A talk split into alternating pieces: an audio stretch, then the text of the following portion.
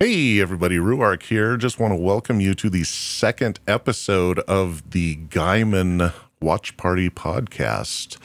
Uh, yeah, we're like I said in the last episode, these these first six episodes of the Gaiman podcast originally aired on the Wheel of Time podcast. So if you hear some Wheel of Time references, that explains that. If, if don't don't get too confused about that. And uh, we realized that last episode we forgot to introduce myself and Saimma, my co-host. So Saimma, why don't you go ahead and uh, let us know a little bit about yourself?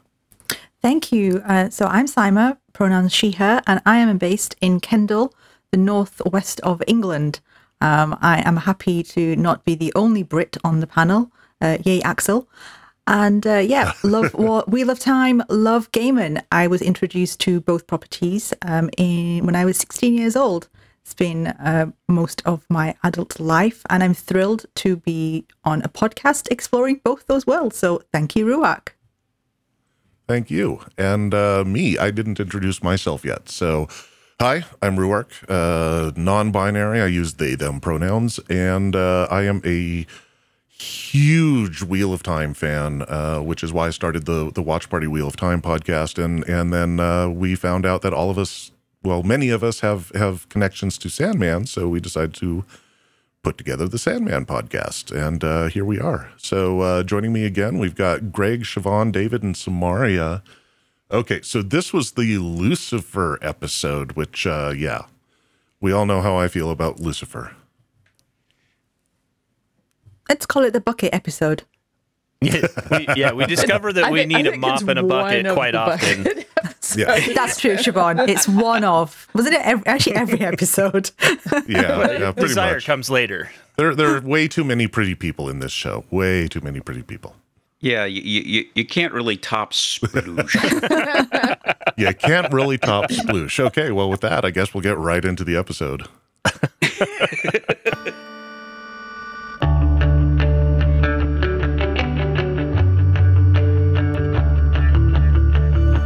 Welcome to Watch Party Wheel of Time. I'm your host, Saimma.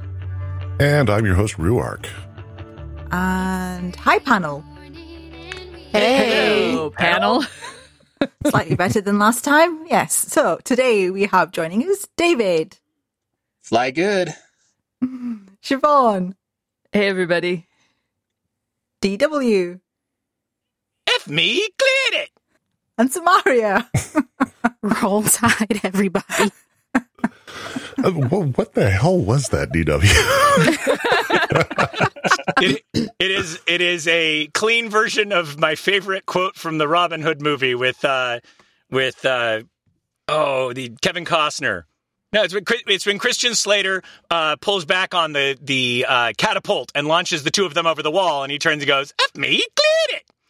And it's the pitch and everything is one of my favorite aspects of uh, quotes. The only thing I remember about that movie is the body double that played uh, Kevin Costner's backside in the swimming scene. Vaughn knows that body double intimately. It was it was noticed. So we're continuing um, our discussion of the Sandman series that was that was on Netflix in August. Gosh, it feels like such a long time ago. Um, so we got through. Did we get through? I'm kind of thinking that we we got to the third episode. yeah, we were We we, were around a bit. somewhere in we we kind of were jumping all over the place, but yeah, we were we were in there somewhere. And I just wanted to say before we kind of take off with the third episode, David, you weren't with us last time. Do you have any burning things to share about the first couple of episodes, specifically um, the Burgess storyline? Ah, no, not really. I enjoyed the second and third episode more than the first. I think just because it was really intro stuff. Um, I should note that I have no connection to the comic at all, so all of these characters and things are new to me with the show. So, not much to say about the first episode, um, but the second and third episode were great. I loved, loved, loved the Constantine storyline. Oh, great. So that's the one that we're going to that- start off with now. Yeah. Yeah. So why do you continue then? That you you love that storyline before I get into the geeky geeky issues.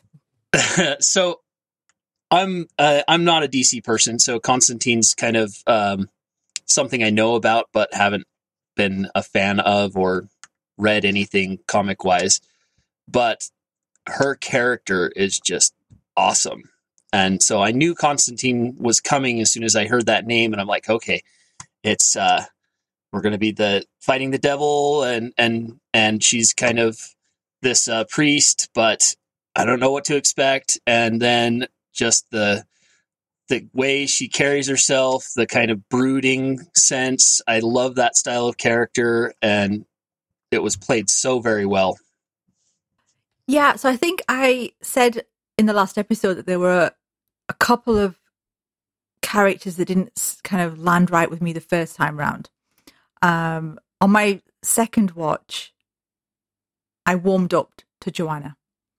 And I think for me, when I watched it the first time round, it felt this episode felt the most kind of like jarring because it felt too real world almost from the fantastical elements that had come before. Mm, yeah. So as soon as she showed up, first of all, it was it's it was it's Jenna Coleman. Like I was immediately kind of seeing her. You know, like Rhuarc, you were saying about um, the voice of Matthew Patton Oswalt kind of takes you out sometimes. So when I saw her being very British, it kind of was like, oh, I kind of felt like, oh, I'm I'm kind of out of Sandman for for, for just a moment. Um, and I did find her irritating, but then on the rewatch, I think because I'd I, w- I was kind of re-immersed into the whole thing. I, I found it. She was brilliant. I really, really enjoyed it.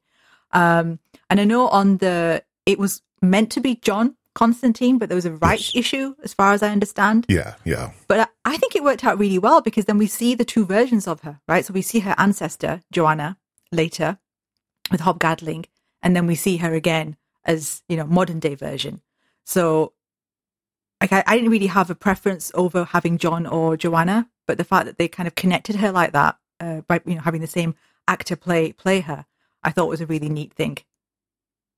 Just- I, I actually had an, uh, a rough time with that, partially because as a Doctor Who fan and not a big fan of her character, I didn't necessarily like how they kept putting her as all the versions of her, you know, without any explanation. That one, and then they had to make an explanation of her falling in the timeline. And with this one, because again, we look like our ancestors, but we don't look amazingly like our ancestors.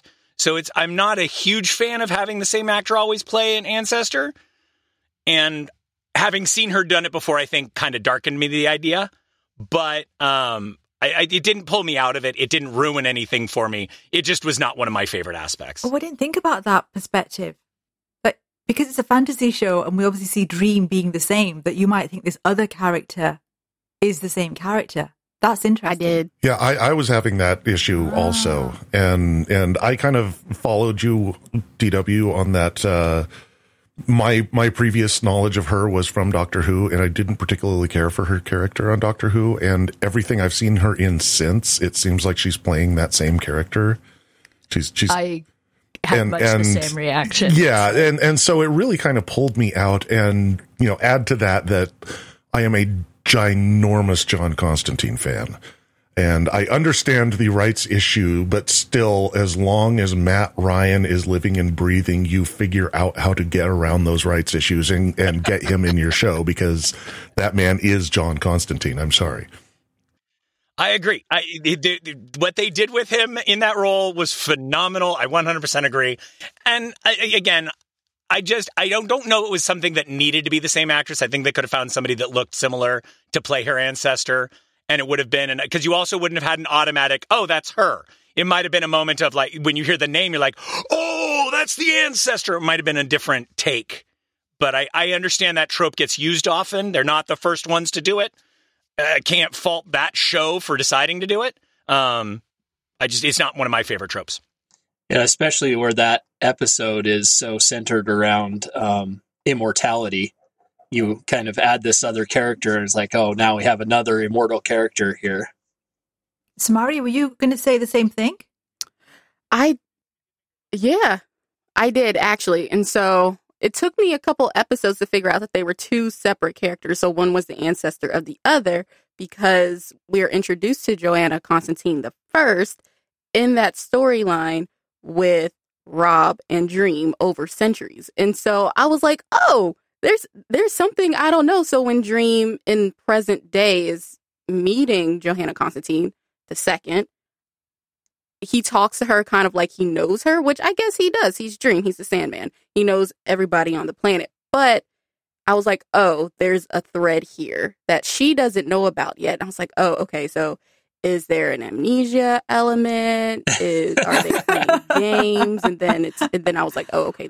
I have people. to admit that I I'm kind of kind of lucky because when the Constantine episode came up, because I'm not a fan of DC and haven't read anything and don't really know anything about the character, I went and looked up the wiki page, and so I knew about Johanna as a ancestor and that she was part of the comic universe. So when that came up in the later episode, it didn't confuse me. It was like, oh, okay, that's her ancestor. They they threw that in there for the comic nerds. Cool, great, move on. But just to throw an idea out there, they could have either put her in some sort of slightly altering makeup or had her perform a different aspect of that character. Or even just and the changed fact her that name. both Johannas were also very similar character wise. It it just didn't feel different enough. Actually, yeah, name change would have been something, right? Yeah. Yeah. you both need to be called Johanna. Well, in my mind, the fact of who they cast also added to the confusion because, you know, this is a character from Doctor Who, so you're already like feeling like, you know, they, they could travel through time or they could be immortal or they could whatever, blah, blah, blah, because you're used to seeing somebody. Wimbley them- stuff is going on. yeah, you're used to seeing her with wobbly, timey wimey, whatever. Wibbly wobbly, timey wimey. There we go. He's not my favorite doctor, so I don't remember the quote, okay? We'll let you off. I'm sorry, Matt Smith is the best doctor ever. And that's just, I, I will admit 100% that is because he reminds me of my grandmother. But that's, that's good enough for me. Okay.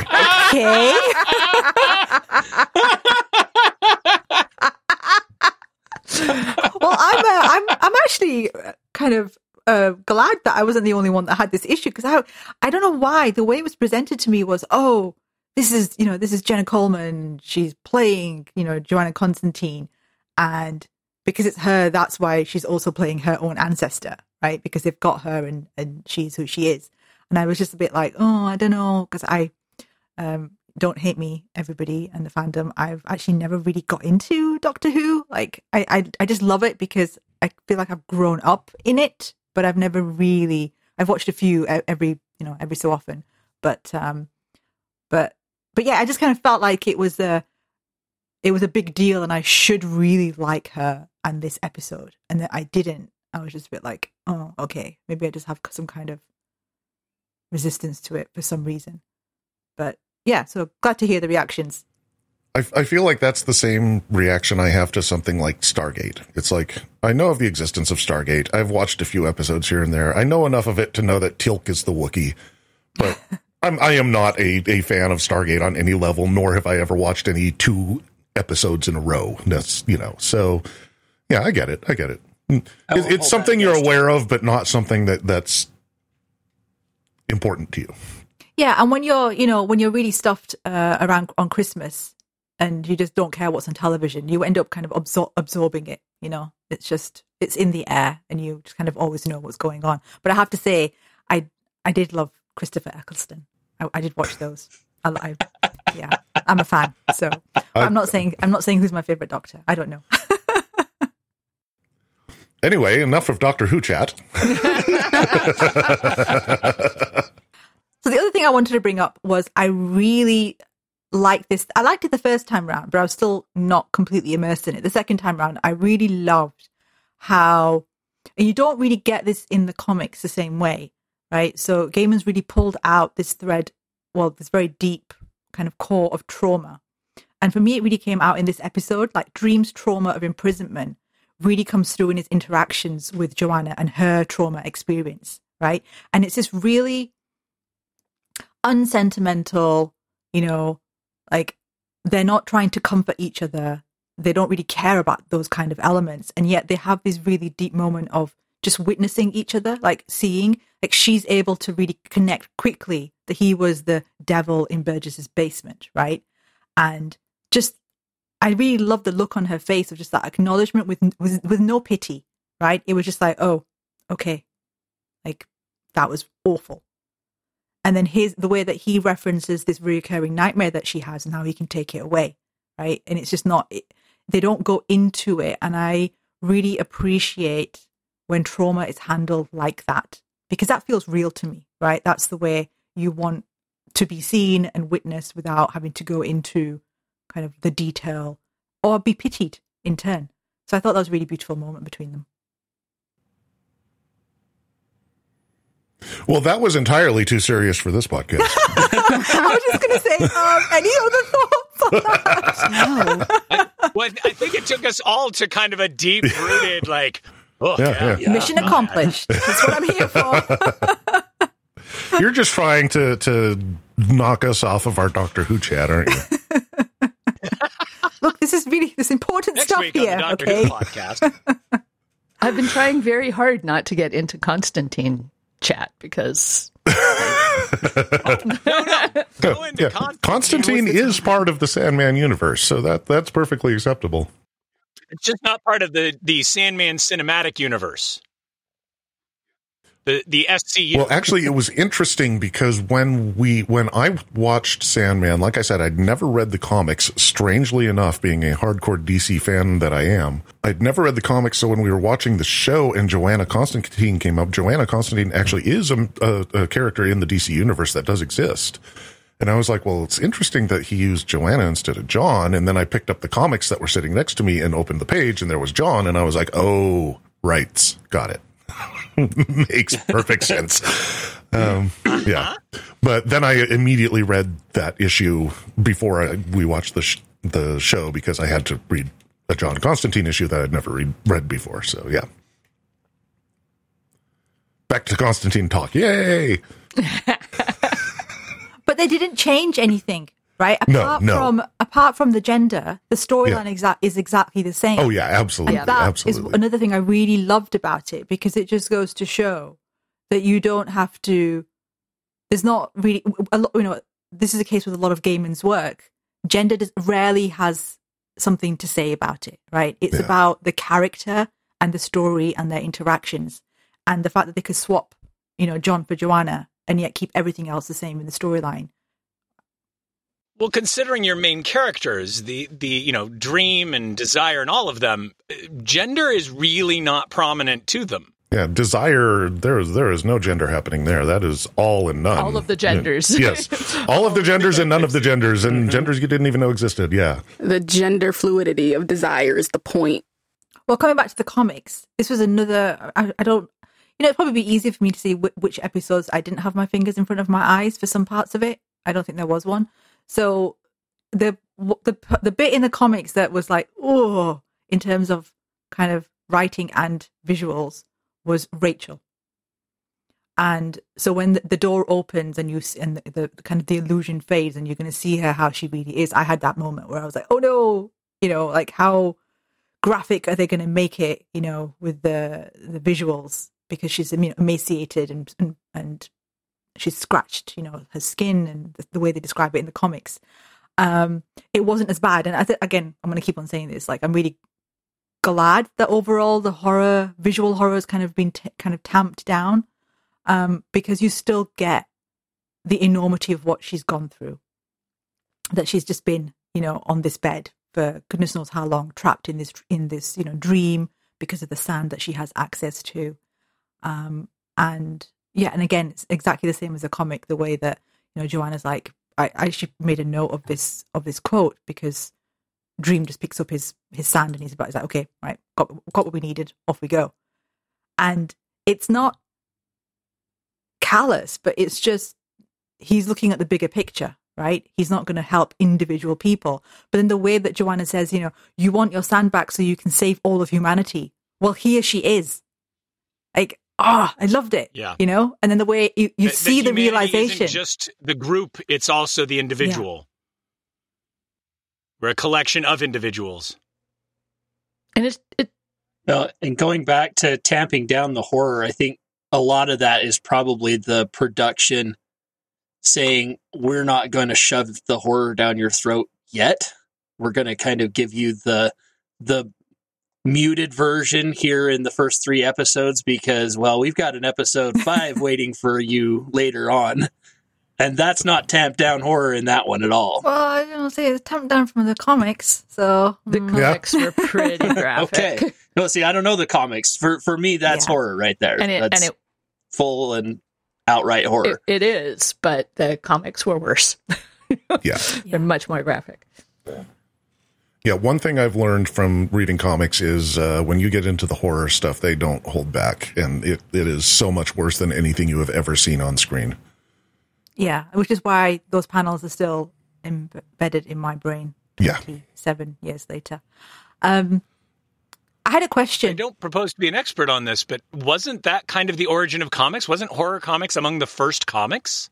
Uh, yeah, yeah. Um, horror comics actually got really big in about the late 40s and into the 50s, and it's really kind of where the Comics Code Authority rose from because uh, it, it was horror comics and and like true crime murder type comics that that got yeah Gra- graphic was part Yeah. of it. Like here- here's where we we don't want your mind can't dis- get disgusting enough for what we want to show you. So we're going to have this artist help Yeah. you.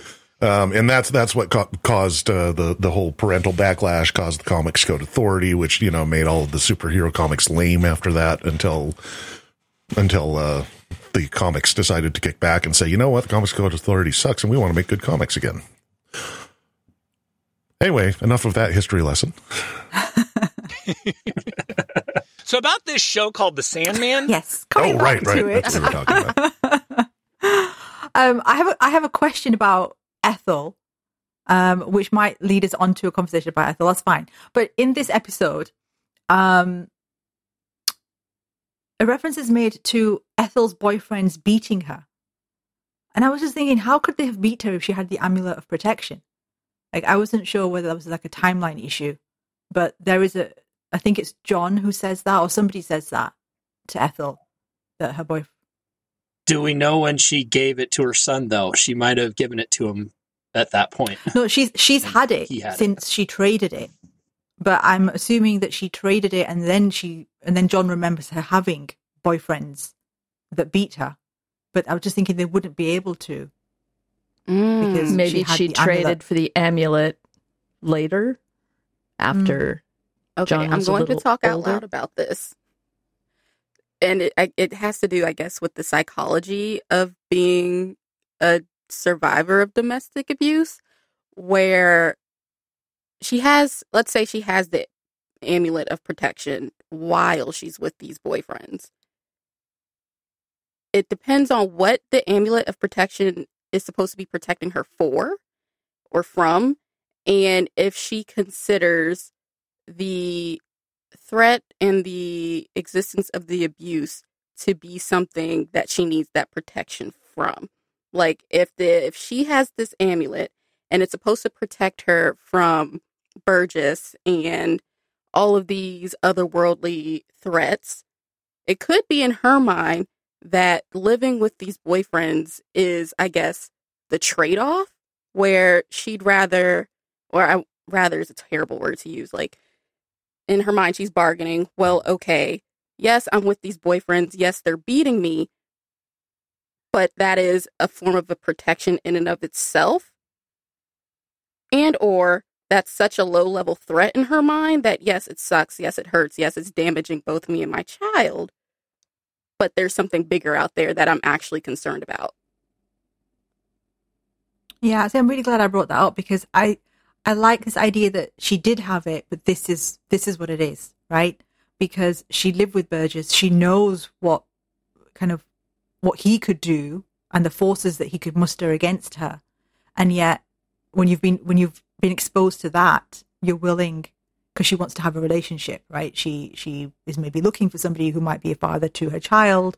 She wants to be with somebody, and so there is yeah, completely that the way that you justify it in your mind.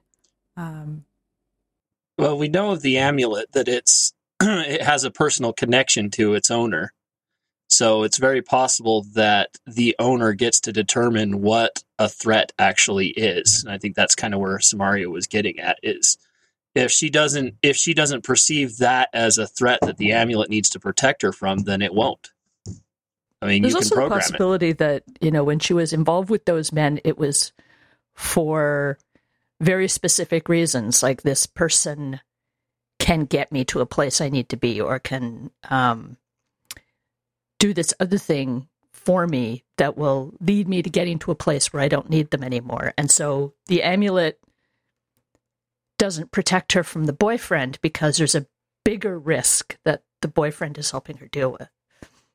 I was just going to say, do we do we know exactly when she traded the helm for the protection amulet? Because I know the the ruby was protecting her for a long time, but then when she when her son got a hold of the ruby and did all the stuff that he did, she got the protection, the amulet of protection. But we don't see exactly how much time happened between him getting the ruby. How long did she go unprotected before she traded the helm for the amulet? Do we So know? I think she traded the the helm for the amulet of protection very early on. But all I'm saying is, uh, is is that opinion, or is there something in the show that that said when it happened? It's suggested in the timeline. Okay, cool. I don't think it's outright said, but I, I there's a specific point where I it didn't shows see it. a, a timeline on that. It's- That's why there's I didn't have a- that problem. there's is I a- assumed she like that was part of why she traded it. Is I'm getting beaten. Dang it! I'm trading a helm and getting some protection. there's there's a sequence uh, right after she leaves that's kind of like a time jump sequence where it shows everything she's doing for a short period of time, and that happens long before. So it's suggested. It's just not outright said. Um, I'm just suddenly having a thought. Uh, the only times that we see the amulet being used are when somebody is directly threatening their life. Like, you know, they pull the trigger on a gun and the amulet goes into action. And, you know, that gunshot would have killed the person, so the amulet kills the person who pulled the trigger instead. Um, does the amulet scale with with appropriate force according to force.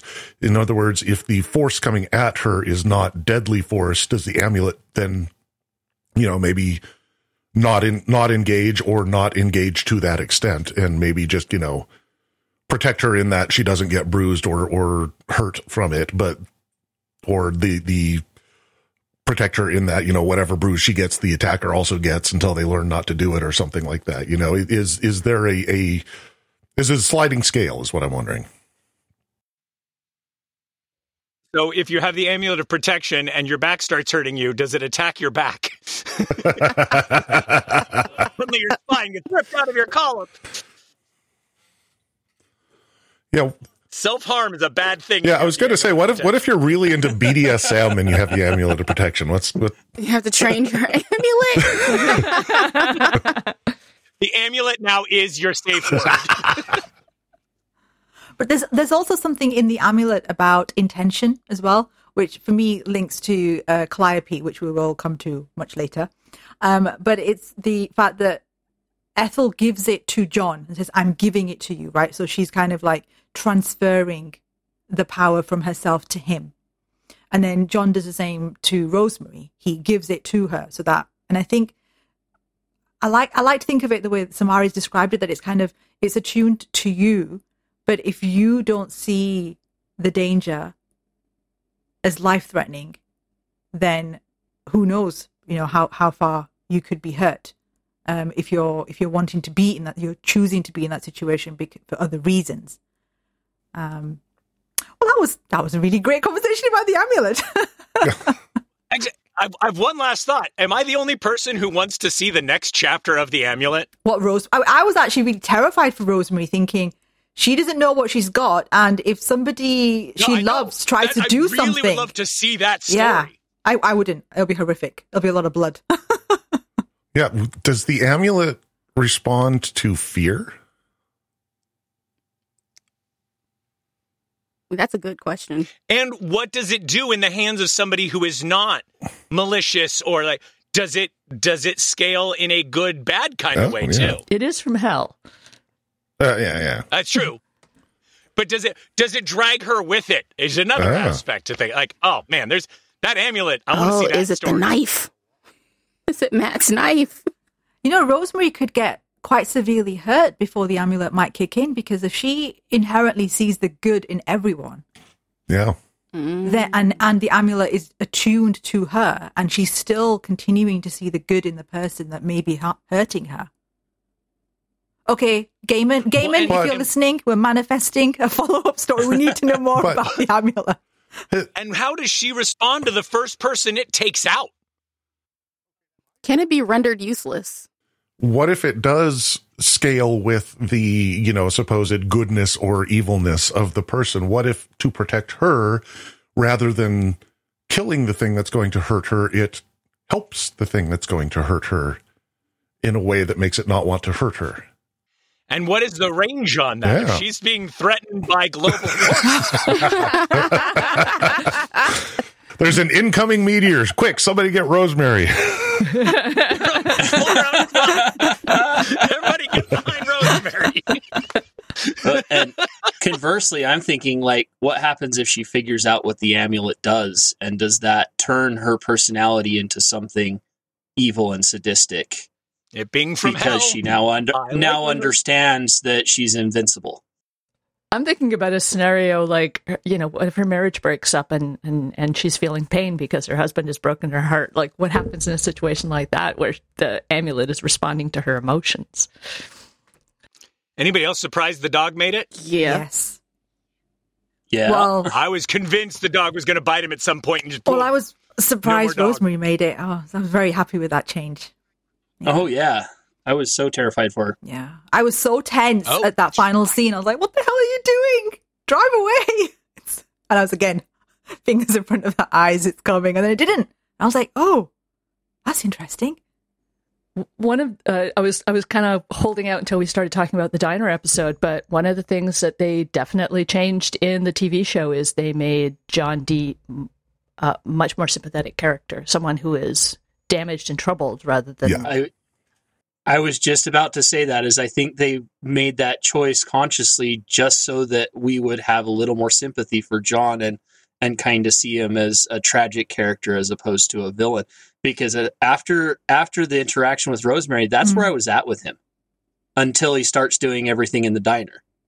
So that's really great then, right? For people that haven't read the comics, you are actually being drawn in by by John. And you're not thinking it's going that way. Oh yeah.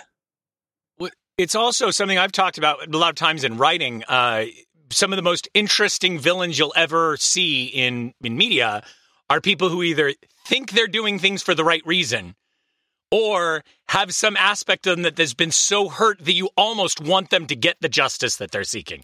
Those become really, really challenging villains to watch because their story is so convoluted and difficult to really like pure hate. Uh, you know where to categorize that. It makes you uncomfortable to have to categorize when it's not just so easy to to sort out. Yeah, I've I've always said the same thing that that the best villains think they're the heroes Mm. Mhm. because they have a they have that strong of of a moral center or something that they are willing to do whatever it is they're doing in order to be the hero in their own mind.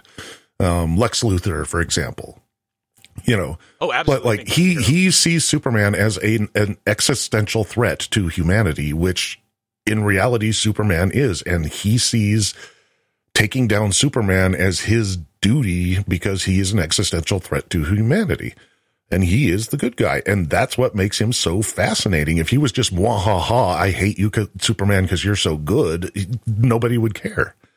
Well, and it also doesn't help that that character where I know him from is Harry Potter and he's Remus and Remus is just a lovable character. So but also still a torn character, a still a, a a difficult. It becomes a villain at one point for lack of his own effort. Um, my first introduction to that actor was in the uh, remake of The Island of Dr. Moreau. So, so for me, he's always been just this like creepy, He's weird. been the villain. He was not a villain in that one. He was he was like the narrator almost, but he he was just creepy and weird in the same way that John Dee is. And I've always just kind of like when he showed up as Remus Lupin, I was just like, nope, nope, you're creepy. so that's David Thewlis, and he is uh, really good at being horribly creepy, but also great at being kind of tortured, and you want to protect him.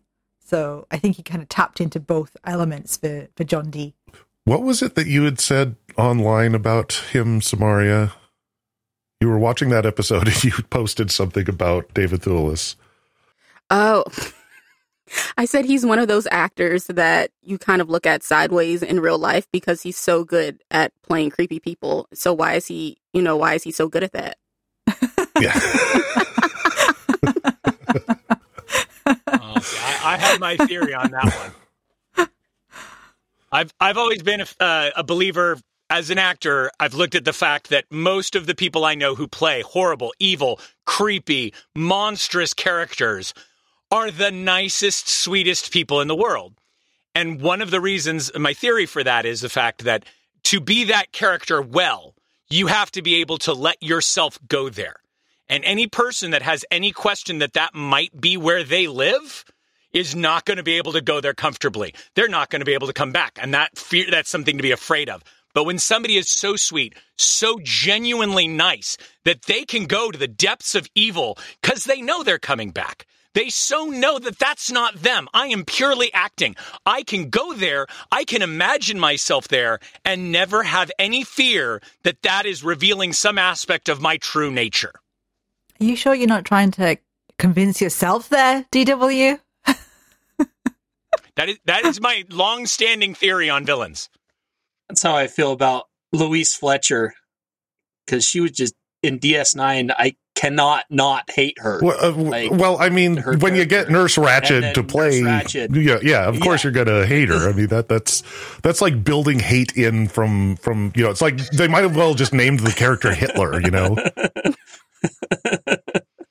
Well, I think we could we could just go into the diner sequence because we're kind of heading in that direction. I don't No, want to. Yeah. I know. Yeah. I know. I- um, no, you- I'm okay. I'm I'm gonna go somewhere else for a while. I'll come back when you guys get through the diner. How's that sound? Rosemary and I are going. Yeah. well. I, I, I felt like we were di- we are kind of going in that direction. We did discuss we did Yes, discuss yeah. hell and Lucifer Yeah. and uh, the beautifulness of Lucifer Yeah. previously, And then they go into Uh, a diner, and there's hell and beautifulness, and and then they continue on. yeah, basically that's that's all, that's all that happens. Yeah. Um, I want to come back to a few things in hell. Yeah, so we've talked about John and Rosemary and Susie the Rottweiler. Um, we talked about the awesome costuming. Um, I just love that, and I remember I remember reading this the first time. You know, back when I was 16, 17, whenever the first volume, sixteen, that hell is cold. That's that stuck with me because I thought that was really interesting. But yeah, the the the coldness. I mean, that is straight from uh, um, the Inferno by Dante. I mean that that is how he describes the lowest level of hell, just a frozen lake. and Lucifer's demeanor too. Uh, She's completely cold. Well, and over the course of it, you also don't just get, you know, a view into Lucifer, you get a view into Dream. The interaction with um with what's the character that he runs into and she's in her cell. Oh, nada. Oh, Oh yeah, wow. That Yes. was so telling of I'm so glad that you've brought that up because uh, uh, right until now, I've yeah, you know, people that uh, can make out that Dream's like some kind of hero and you know he's so cool and awesome. I'm just like, uh, excuse me, excuse me. He's uh he's forgiven John Dee and you know other people. Uh, can't say anything, spoilers. But ten thousand years and counting. I mean, Nada? if if you can create nightmares, then you can be unforgiving. It Yeah. they go hand in hand. And that's the thing, like people forget that dream is the personification of dreams and nightmares. Like he creates, he he he is that's his function of both And- sides. I, I kind of got the impression with Nada that he's using her to feel like that he needs the guilt from what he's doing to her to just kind of feel something. Still incredibly Oh, see, I shitty. got spite. Uh, yeah, but like, what else does he feel, right? Where does he get his feelings from? If he can create the feelings for everybody else, where does he get them from? And it's almost like he's using Nada to get guilt. But there still Wow. has to be some some level that decides it's her that he's going to use for it, and that's where it's not a heroic thing. It's it's Yes. it's vindictive, even if it is being used for the method you you you're he had his chance right there. He could have set her free in that moment, forgiven her, and been done. But he makes a conscious choice to keep her there, like he needs her there for some reason. Oh, see, I just, I actually, I went with exactly what he said that he hasn't forgiven her yet. And how many, how, how long can in, immortal beings hold a grudge? And not only that he hasn't forgiven her, that but that he has the right to punish her for that. And I believe they say they say when he tells a story to, mm, actually somebody stop me, Siobhan. Before I go into spoilers, do they? I can't remember. Do they? Does he tell the story of why she's there? Uh, not in the in the TV show, All right. In that case, Um, we'll wait till the next but season. he does. We'll he tells out. Matthew that they were lovers and that, and that he put and that he she put her there. denied him. Right. Okay.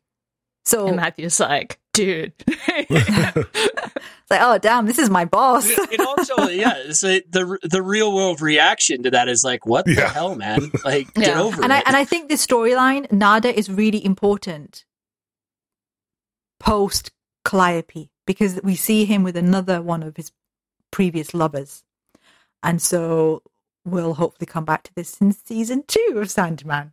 I'm really glad I checked in with you there, Siobhan, because I was just about to tell the whole story, forgetting that it wasn't in the show. Yes, moving on. Mm. That's the thing that I really loved about, um, about adding an aspect like this is that it gives more for the character to grow from. Um, if you if you introduce a character and they're purely like heroic and and always the good guy and look he's saving the world, you need to have not just that he has flaws, but demonstrations of those flaws and reasons for those flaws, so that there can be character growth. If you don't have that in a story, then it seems to not have root in the character, and it seems to be very superficial when those those moments of character growth happen. It's very surface. Whereas this is going to be, if we see a moment where he goes back and he forgives her and he releases her, or in any way even apologizes that he did it, whoa, the growth that would happen from that. You've now seeded something that is a strong storyline. And then he'd probably be like way, way, way less pale and lot a lot less attractive. he he needs that guilt to keep his attractiveness. is that where the uh, fountain of youth lies? In guilt? No, do not. So now we found the do reason not for the guilt. send It's just your lover to hell for up so 10,000 years. Guilt is free. Okay. no. Hey, you don't know my exes, all right? But um so DW what you said just like I think is a really interesting way of looking at it because what you've just said makes makes me then think that somebody should look at desire and actually think, hmm, is desire doing the right thing? Like why is Yes. desire doing doing what they're doing to dream? Well, yeah, obviously the answer is yes, but still, right? Hmm, interesting. There there could be some kind of and that's always the more interesting storyline is if you can get people to question what's going on you get them involved in your story. And and it, that question again needs to come from real feelings real thoughts real moments happening. And those stories wheel of time is another great example of this where those things have been woven into a backstory.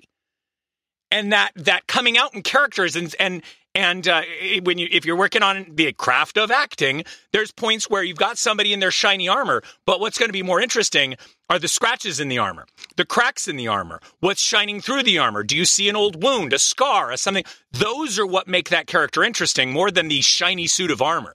But these flaws then make us, you know, I'm trying to kind of put myself into the mindset of somebody who's just watching the series.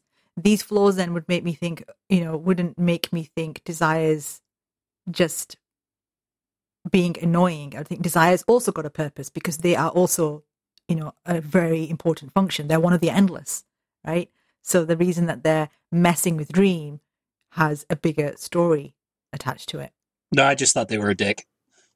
my, my impression of desire was just that they will do anything to get their big brother's attention.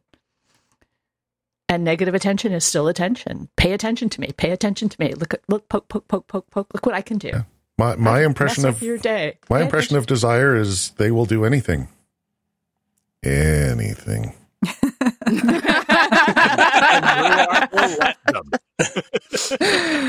Um, a couple things I wanted to bring up about the episode in Hell that I noticed. Um, first of all, the the uh, gatekeeper that he meets, I, I forget his Squatterbloat. name. Yeah, Squatterbloat. Is that actually from the comic? No, in in Oh, the oh, oh, comics, oh, it may, may, may, I- may, I- may, I- may, I- may, Oh, may. I make a prediction? In the comics, that was actually the demon Etrigan. Is that correct? You are correct. Yeah. Okay. I did not get to that that issue in the comics, but the whole them talking back and forth in rhyme, I was like, this has got to be another issue where they couldn't actually get the rights to the demon Etrigan, so they replaced somebody else. Yeah. Oh, so I didn't I didn't make that connection. Is that is that that would be the reason why then, right? You think there's Oh, oh, absolutely. Because the demon, So that's in the demon Etrigan existed in the DC universe before Sandman, Right, so okay, he does not have the rights to the Etrigan, just like he didn't have the rights to John Constantine. Gotcha. Okay, I, I for some reason I I knew the Constantine thing, but I didn't Yeah. associate it with the. But yeah, as, as soon as I, I heard the rhyming, rhyming back and forth, I was like, this is this is so demon Etrigan that that yeah, they probably couldn't get the rights. Um, He's another great character, and yeah, it would have been fun Oh, to see oh. him. But I like. yeah, I would have. Oh, that's that's one character I would absolutely love to see in live action that has never made it to live action. But But I, I did love with him specifically. One of the things I thought was really interesting is the arrows in his back. Mm. yeah, I loved that too. But all all the imagery is for hell. Like all the characters, they- they have such a deep backstory. Every single one of them, even just like a side shot, right? Because there's a reason that they're there doing what Yeah. they're doing. Like uh Choronzon and my favorite Mazikeen of the Lilim. Thought she was. I mean, did you guys notice what Lucifer's palace is?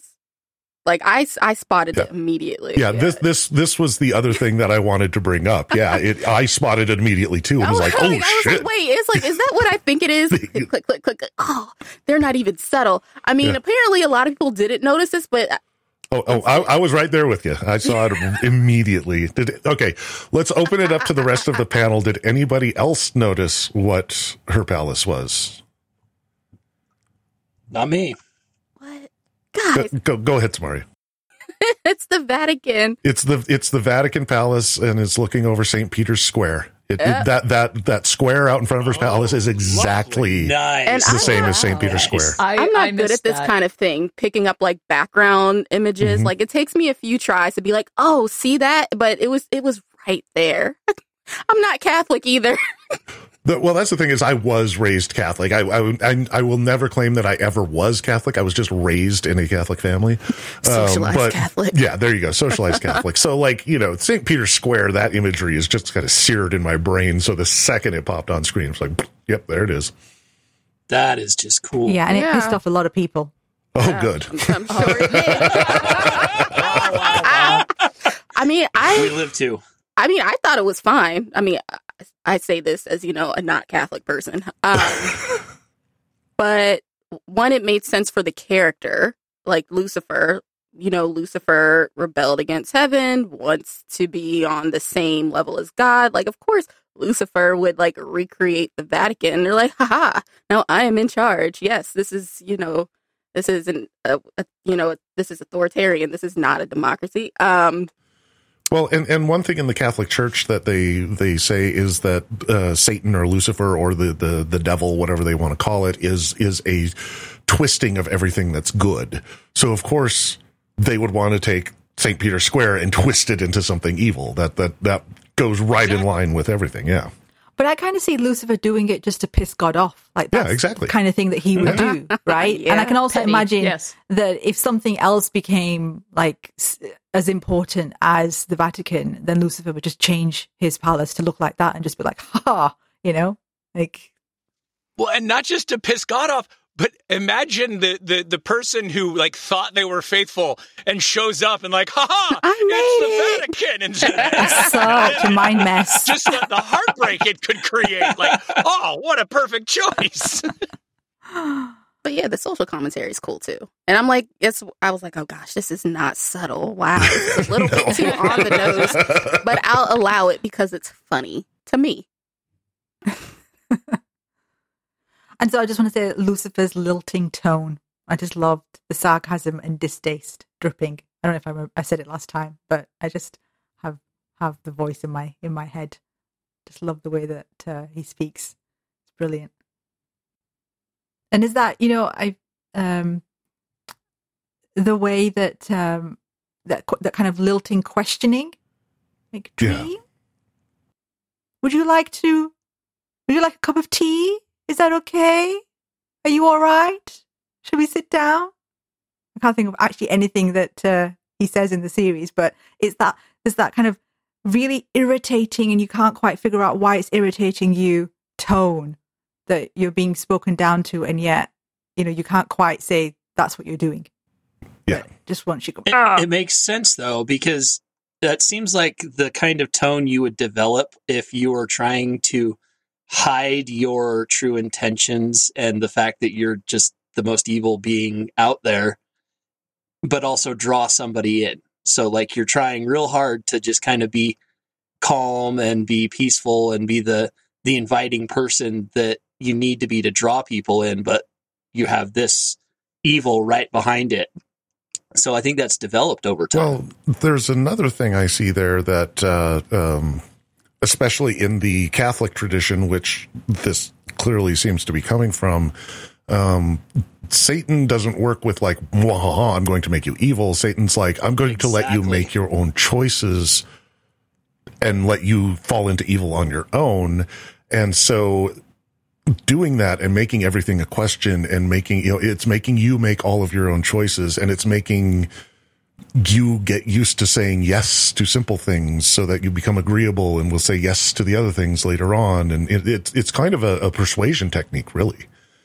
but also leading. Yeah. right? Yeah. Like, very much so. It, you're you're quite you're you're appearing to give them free will and choice, but you're also leading them down a pathway at the same time. See, I, I don't know if this is me just overlaying other traditions and cultures, but I kind of um, I object to Lucifer being defined as evil. I don't think Lucifer is evil. I think oh, oh, they um, fulfill a function. yeah. I, I Um, personally don't think that Lucifer is evil in, in, in mythology. I'm, I was talking from the Catholic perspective. Yeah, Yeah. yeah. Um, But e- I also- even from the Catholic perspective, is it not seen that Lucifer falls and then performs a function? Which actually, if you look at it in the in terms of like the bigger picture, God needs. Uh no, I'm not going to say that. Spoilers. Okay. I, it's, next it's week on much- Theology Talk, we'll be talking. I just realized I could have said it without Yeah. connecting it to the series, but now that I've said spoilers, I can't. So yeah, Yeah. Yeah. but Um, I'm, I'm I, not. know, I know in the Go ahead. I say the LDS tradition, it's he's outer darkness, and that's if you fall that direction, you're always going to be that direction. So it's it's an evil undertone, no matter what. I've spent too much time with like alternative uh, understandings of Lucifer, and so yeah, back if you're kind of in the core, I guess he is seen like that. But I, I so he doesn't see it say it in the series, but in the comics, it's de- that line is definitely there, which is that human beings, there's nothing that demons could do that could be nearly as bad as what human beings bring, like think for themselves. So what they experience in hell is actually what the human being themselves thinks they need to be punished for, and they think of far worse than what demons could actually think of doing. And I think that for me, that's theologically such an interesting perspective. But yes, as Rhuarc said, next week on Theology one or two, we will dive into that. Yeah. So in the comic, uh, Morpheus battles the demon, and Lucifer is one of the judges. Whereas in the TV show, Dream has to go up against Lucifer themselves. Which I can understand. It's more exciting. Raise, just to raise the stakes a Seems little more bit. even too. Yeah. Like, I would I would think Dream against a demon, it's probably not as Yeah, Choronzon big does, of a fight. It's like doesn't seem important enough really to Yeah. go up like- against Dream. Con- Constantine can beat you. Why why Yeah. is you fighting against Dream anything? Like Plus, you don't get Gwendoline Christie and then have her stand And off to the side being use a judge. yeah. Yeah. Yeah. Yeah, not changing into awesome, awesome costuming every 30 Yeah. seconds. I mean, Yeah, that would be, yeah, that would give her husband no work at all. So, Did I mention last episode that her husband was the costume designer? So did all of her costumes. For the Oh, show. really? Yeah. That's that's fascinating.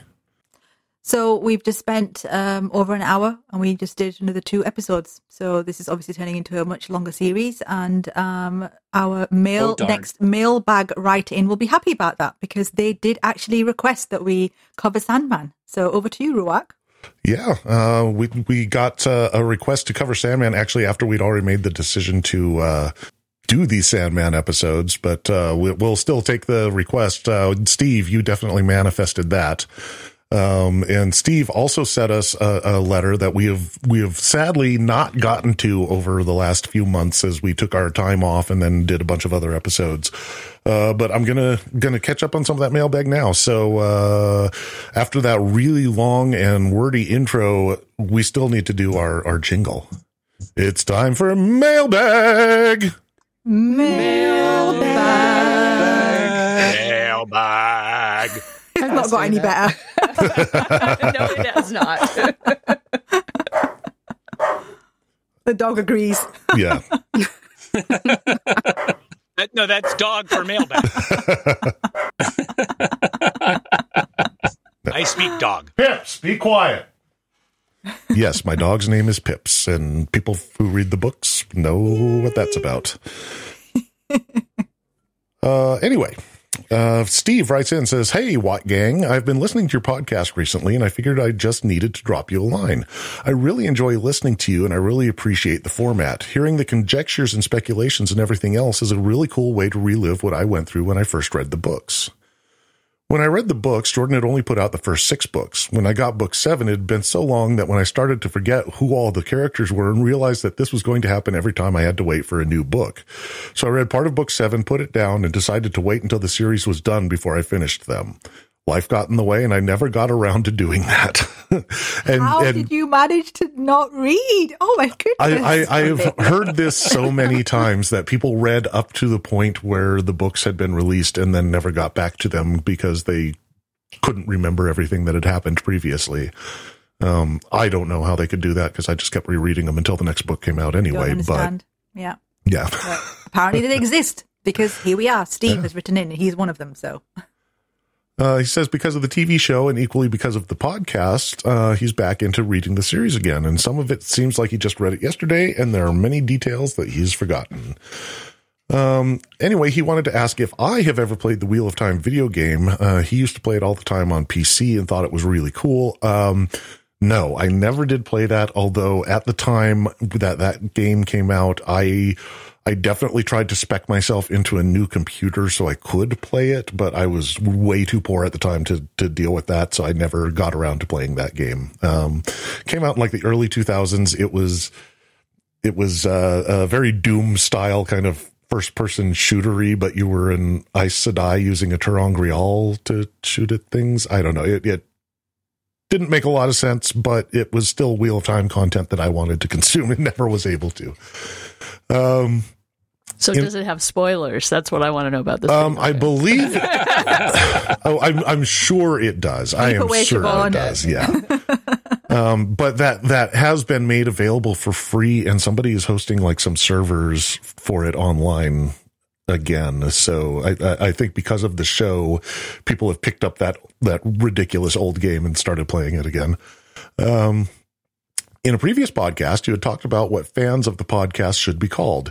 Because I haven't caught up with your current podcast, I don't know if this has been answered by anybody, answered by multiple people, or officially decided upon, but I thought I'd throw my two cents in. Regardless, I thought about it for a little while and thought, and the thought occurred to me that a wheel can't spin without spokes. If a wheel can't spin, a pattern can't be woven.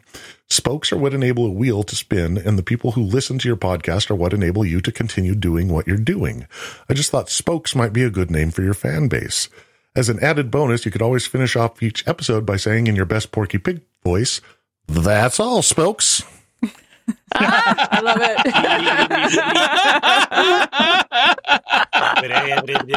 That's all, folks.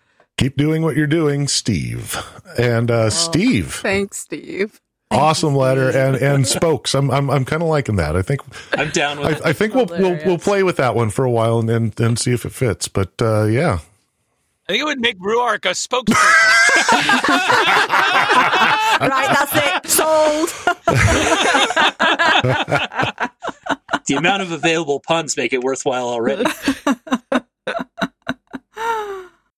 Uh, and then we have uh, another mailbag from our friend Brian that that I wanted to get to. Um, I I am going to be honest with you all here. Uh, we got several entries to the mailbag over over the last few months when we took a, a break and things, and we did not get around to reading them because I just kept forgetting to do it. But luckily, most of the people who wrote in actually showed up on our fan episode, so I don't feel bad about not reading their ep- their their mail on air. But uh, Brian didn't make it to that fan episode, so I'm going to read his letter. Um, Brian, uh, who's written in before, he says, I just wanted to let you all know that I continue to enjoy the discussion and banter you all have on your podcast. You all clearly enjoy doing this and it shows. I love hearing your comments and speculations, especially as you uncover new things that I miss, even though I've had multiple rereads.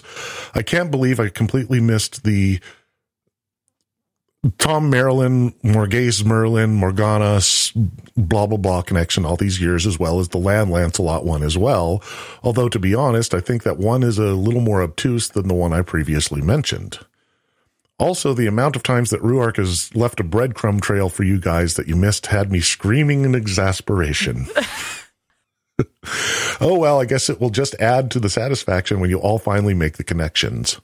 What a great spectator sport for us readers. I expect there will be a few other episodes that continue to dive into the myths and religions behind the wheel of time.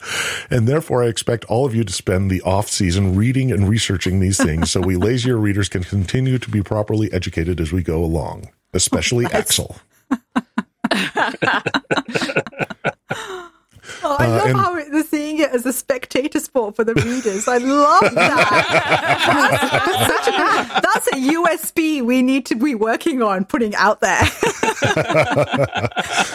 Maybe we can get carried on ESPN 8, the Ocho. yes. Sports. I think that's great, Cotton. Oh, uh, and then uh, Brian has a, a specific shout out for you here, Samaria. Uh, Brian says, Samaria, I wanted to give you a shout out for your beautiful theologic discussion about Christianity and Jesus. As a Christian myself, it was lovely to hear someone articulate Jesus' teachings in a way that took out the usual fundamentalist overtones that Christianity has unfortunately become synonymous with these days. It is so nice to know that there are other Christians out there whose theology hews closer to mine. Thank you, Brian. That means a lot because I felt so dumb after that episode. I did, you know, like I, saying things is a lot harder for me than writing them down, and I didn't write anything down, so I was really just kind of saying things as they came along and hoping they sounded smart or helpful or just in general understandable to anybody else. Wait, And- wait, wait. Are you trying to tell me that it's possible to th- to think of the words that come out of your mouth before they come out of your mouth? Allegedly. I, I, wait. Do you all do this? No. Okay, all right, okay. I really All right. should. I, I, I thought maybe I was weirdo for a second there, but yeah, okay. Um, yeah. So it, it just means a lot that I could be of assistance, I guess. Uh, and Brian goes on to say, lastly, I absolutely cannot wait for all of you to realize how awesome uh, his favorite character is. Uh, the anticipation is incredibly frustrating for me, but the payoff will be there. Uh, final question suggestion, and I think we can uh, take this as our final question for this episode. Uh, what legend or myth would you like to see show up in the Wheel of Time, and why is it John Wick? As always, keep, As always, keep up the good work and thank you for being part of this experience, Brian. Uh, thank you, Brian. Thank Uh, you, Brian. we all love Brian. you. That's awesome. Yes. Brian. Uh, he also goes on to say, P.S. I would be remiss if I didn't thank you all, including Rhuarc, for managing to keep your pronunciation of the you know who correct. My ears appreciate it. I think what he's referring to there is the Tuatha'an. the Tuatha'an. Tuatha There you go, Brian. And with all that being said, I think it's uh, time we can wrap this one up. What do you say, Saimma? Let's thank our benefactors, Michael and Jen, over at the Secret Watch Island headquarters. Yeah, thank you guys. Thanks, Thank you, Michael Michael and and Jen. Thank you, Michael and. Jen. And a shout out to our sister podcasts, um, which are still running. As you know, Watch Party Lord of the Rings have taken a break, um, much deserved break after the marathon run of the show, and hopefully they will be back in the new year. But if you are rewatching the show, do check the, those out. Fantastic newbie podcast, deep dive podcast, and also a higgity higgity hot takes that I used to listen to after each episode, which I really enjoyed. so do listen out to them. And also Watch Party of Ice and Fire, who've been covering the new House of the Dragon series for all of you that can't get enough dragons in your life. Do check them out as well. We have the links to all our podcasts, our content, Watch Wheel of Time content, and sister podcasts on our website, whatwatchparty.com, and also the link to our Discord. Come on over and join us. And also, don't forget about that fundraiser that we are doing for Koala Sadai's Koala Sanctuary. Uh, the link to that will be on our website and also in the show notes. Uh, give what you can. And again, once a thousand dollars gets raised, uh, you're going to see an embarrassing video of me. So make it happen. Make, make me, uh, get me publicly need to see embarrassed for your fun. I was in the audience for that, and uh, it's it's worth a donation. Should- I like how you don't say how much, Siobhan, but it's worth a donation. it, it's worth something. Something. To someone. Uh, and all of that being said, let's lead out with our final question. Again, it's that final question from Brian. What legend or myth would you like to see show up in the Wheel of Time, and why is it John Wick? I want to see more uh, like Egyptian style afterlife stuff. What what happens in the in between before you get uh, reincarnated into the next weave? And it's John Wick because well, John Wick's awesome, so it's got to be John. Wick. I'd like to see John Wick, but set in the never-ending story. Um, yeah, I, I actually, I, I'm a huge fan of the never-ending story, and the idea that you know, dream is the things that fill our head on their own, but. I, oh, Yeah. this Wheel of Time, not Sandman. Sorry, I'm going Sandman. I want to see Never Ending Story in Sandman because seeing a world that's the things that people came up with. Um, but Wheel of Time, sure, sure, we'll throw a Never Ending Story in there. Yeah. I, I could I could use a big rock monster in Wheel of Time. Why not? They look like big, strong hands. Don't. I mean, he and Loial would get along great. Yeah, Oh, absolutely. the conversations would take two weeks. Thrown into there is the only way you could slow down that conversation. I'm just trying to think of something that I can think of that isn't in the Wheel of Time. yeah. That's Yeah, where I'm trying Because to I was go. thinking like, oh, Noah's Ark and the flood, but we technically already seen that with the breaking. Like, yeah, yeah, so that, be- that beats that.